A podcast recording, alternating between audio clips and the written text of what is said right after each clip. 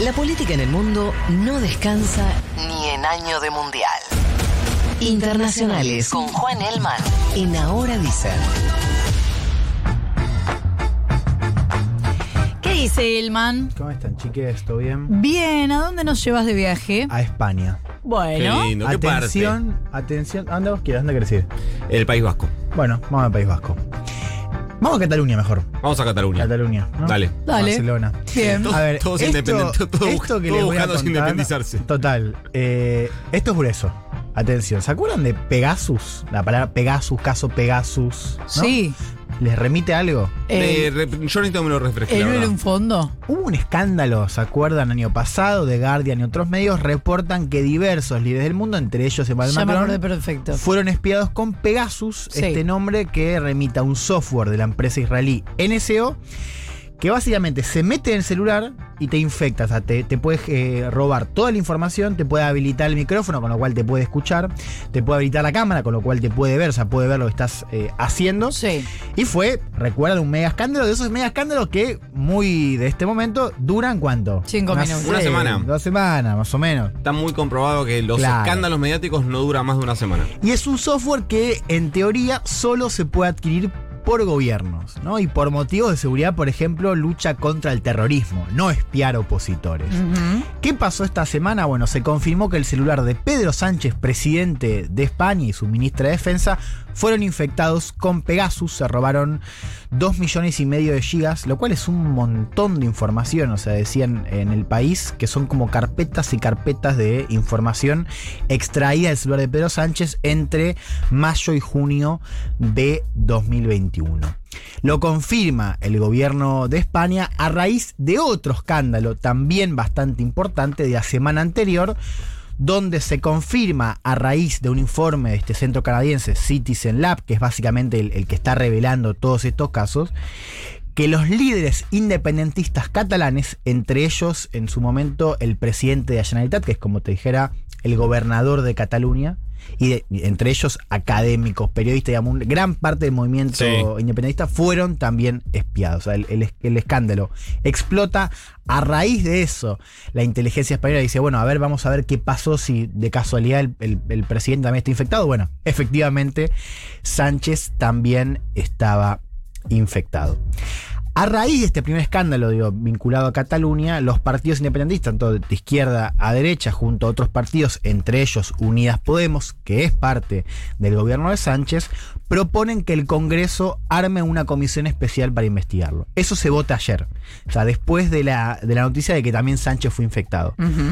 Uno piensa, el PSOE, partido de Sánchez, va a decir que sí, o sea, va a decir que el Congreso lo investigue. Bueno, dijo que no ¿Por qué? junto al PP dijo que el Congreso no tiene que investigar esto, pese a que el propio presidente fue investigado y que tiene que ser la justicia en todo caso, pero no la comisión. Quiero que escuchemos cómo responde a esta negativa del PSOE Gabriel Rufián, que él es eh, diputado de Esquerra Republicana, un partido independentista catalán, que es parte de la, es progresista, es parte de la base, base de apoyo parlamentaria, diciendo esto de esto es mucho más grueso de lo que parece y que básicamente es un escándalo que el PSOE no apoye eh, esta investigación donde el propio presidente está invo- involucrado. Lo escuchamos. Quien crea que esto se va a tapar, que esto no les va a pasar por encima y que esto no se puede cargar a la legislatura, no está evaluando adecuadamente la magnitud de lo que tenemos enfrente. Y repito, es que esto ya no es una manía de indepes, de que, bueno, joder, que están con lo de siempre. No, no.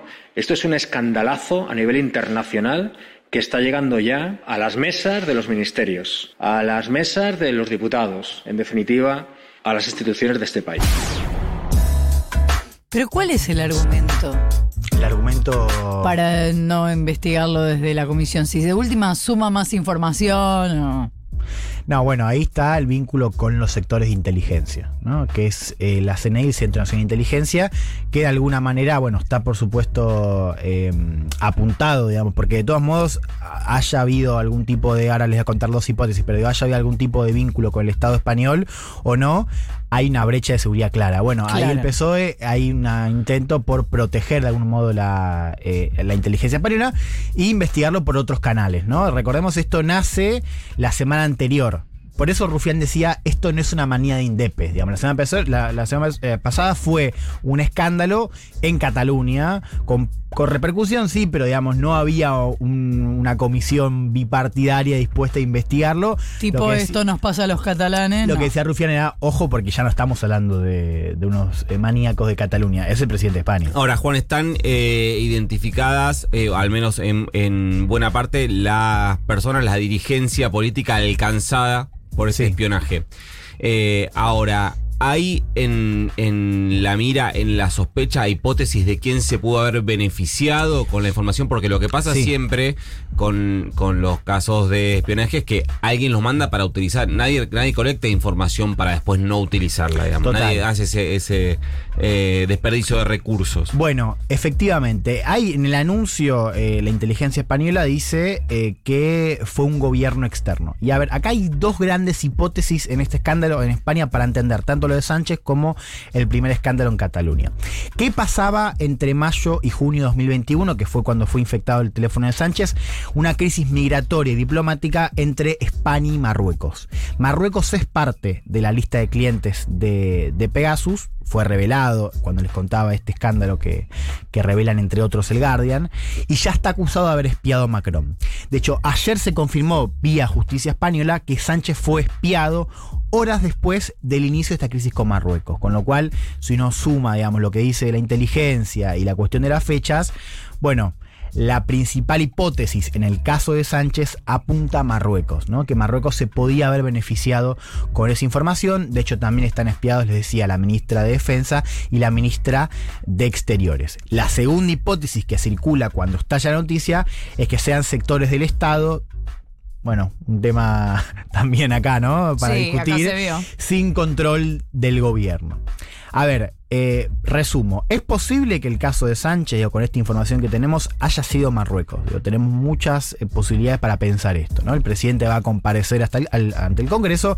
Esto puede confirmarse o España lo puede decir públicamente en las próximas horas. No sé si está bien eh, hacer esta comparación, pero es un poco más grave que suceda desde Marruecos que que suceda internamente dentro del país. Sí, no, además Marruecos ya eh, está apuntado para haber espiado a Macron, ¿no? El presidente francés. Ahora, si eso se despeja, la cuestión de Sánchez, queda la otra incógnita, que es quién espió a los independentistas catalanes.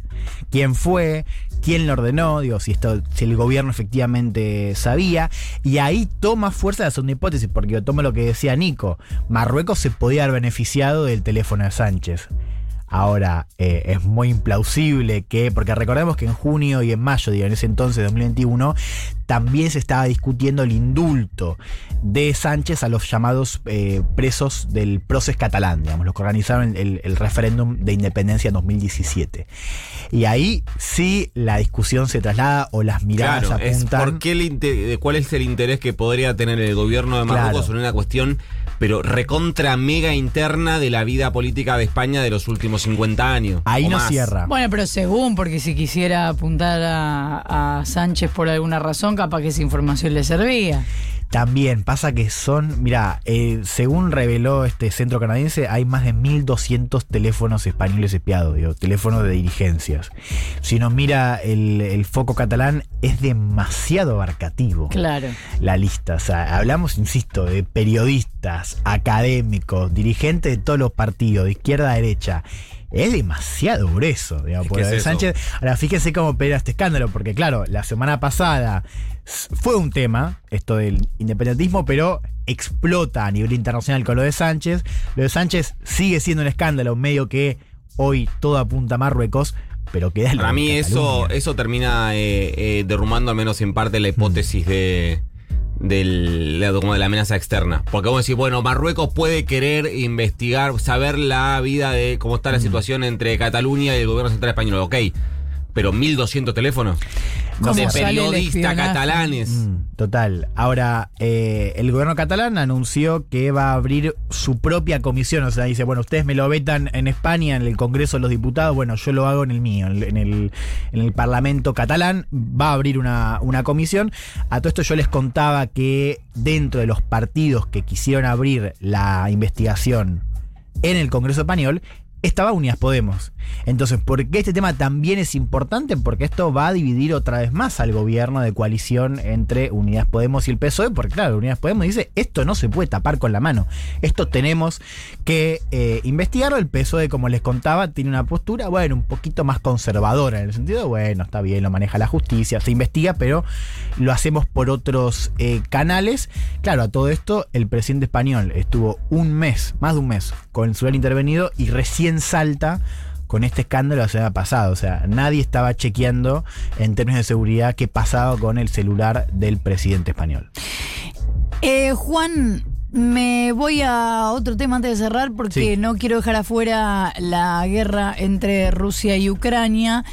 En, bueno, como ya sabemos, eh, una ola de rumores de mil cosas. Sí. A dos meses de que haya comenzado, a unos pocos días de lo que parece ser una fecha significativa también en este ámbito, eh, Rusia, que es el 9 de mayo, fecha en la que se supone que algo podría decir Vladimir Putin sobre esta cuestión, pero eh, aparecen versiones Sí. completamente opuestas de lo que podría decir. Termina la guerra o ahora vamos con todo y ya ganamos. no claro, sé. no, total. Todo rarísimo. Total confusión. Ese 9 de mayo, aniversario del triunfo de Rusia por sobre los nazis. Sí.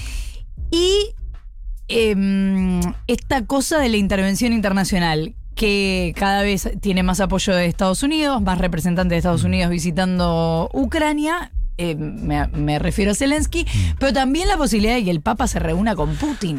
Sí, ayer dijo Francisco que estaba dispuesto a reunirse con Putin. También hubo una conversación muy importante entre Putin y Macron, ¿no? Donde se discutió, entre otras cosas, lo que es hoy un foco central de noticia, que es la evacuación de soldados ucranianos en una fábrica en Mariupol, que era el último reducto. Bueno, estuvieron más de dos meses encerrados en un sótano. Sí. Bueno, ya empezó la liberación eh, parcial de ucranianos en la fábrica, lo reconoció Naciones Unidas. Lo que está denunciando Ucrania es que no se ha terminado la evacuación y que Rusia ha empezado a bombardear. Eso es lo que dice Ucrania, Rusia lo, lo niega, pero bueno, ahí hay un foco. Por eso también la, la conversación de ayer con Macron vinculada a eso y estos pedidos que aparecen, ¿no? Eh, bueno, estuvo la semana pasada Guterres, eh, secretario general de Naciones Unidas en Kiev.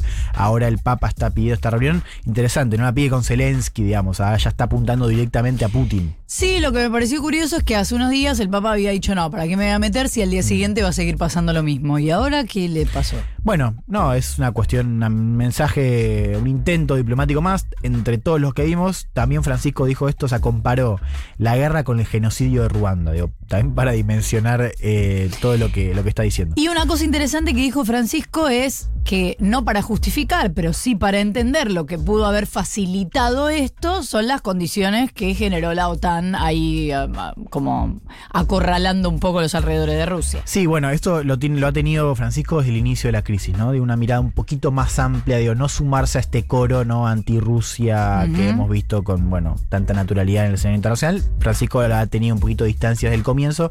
Lo último, esto te cierro para prestar atención, se, está, o se presentó hace unas horitas nomás, mientras dormíamos, eh, la propuesta de la Comisión Europea del embargo, o sea, un nuevo paquete de sanciones a Rusia que incluye un embargo del petróleo. Importante porque yo les contaba, esto podía ser un foco de división, lo fue, o sea, lo podría ser porque todavía no se aprobó, esto tiene que ser aprobado por unanimidad. El dato singular es que Alemania ahora está a favor, con lo cual marca que Alemania todavía se sigue sumando, digo todavía porque Alemania es uno de los países, bueno, eh, Más más expuestos a la cuestión de la prohibición rusa. Alemania por ahora estaría apoyando este embargo que es grueso, ¿no? Porque tiene que ver con el vínculo económico y energético entre Rusia y la Unión Europea. Gracias Juan, hasta la semana que viene. A ustedes, chiques. Faltan 20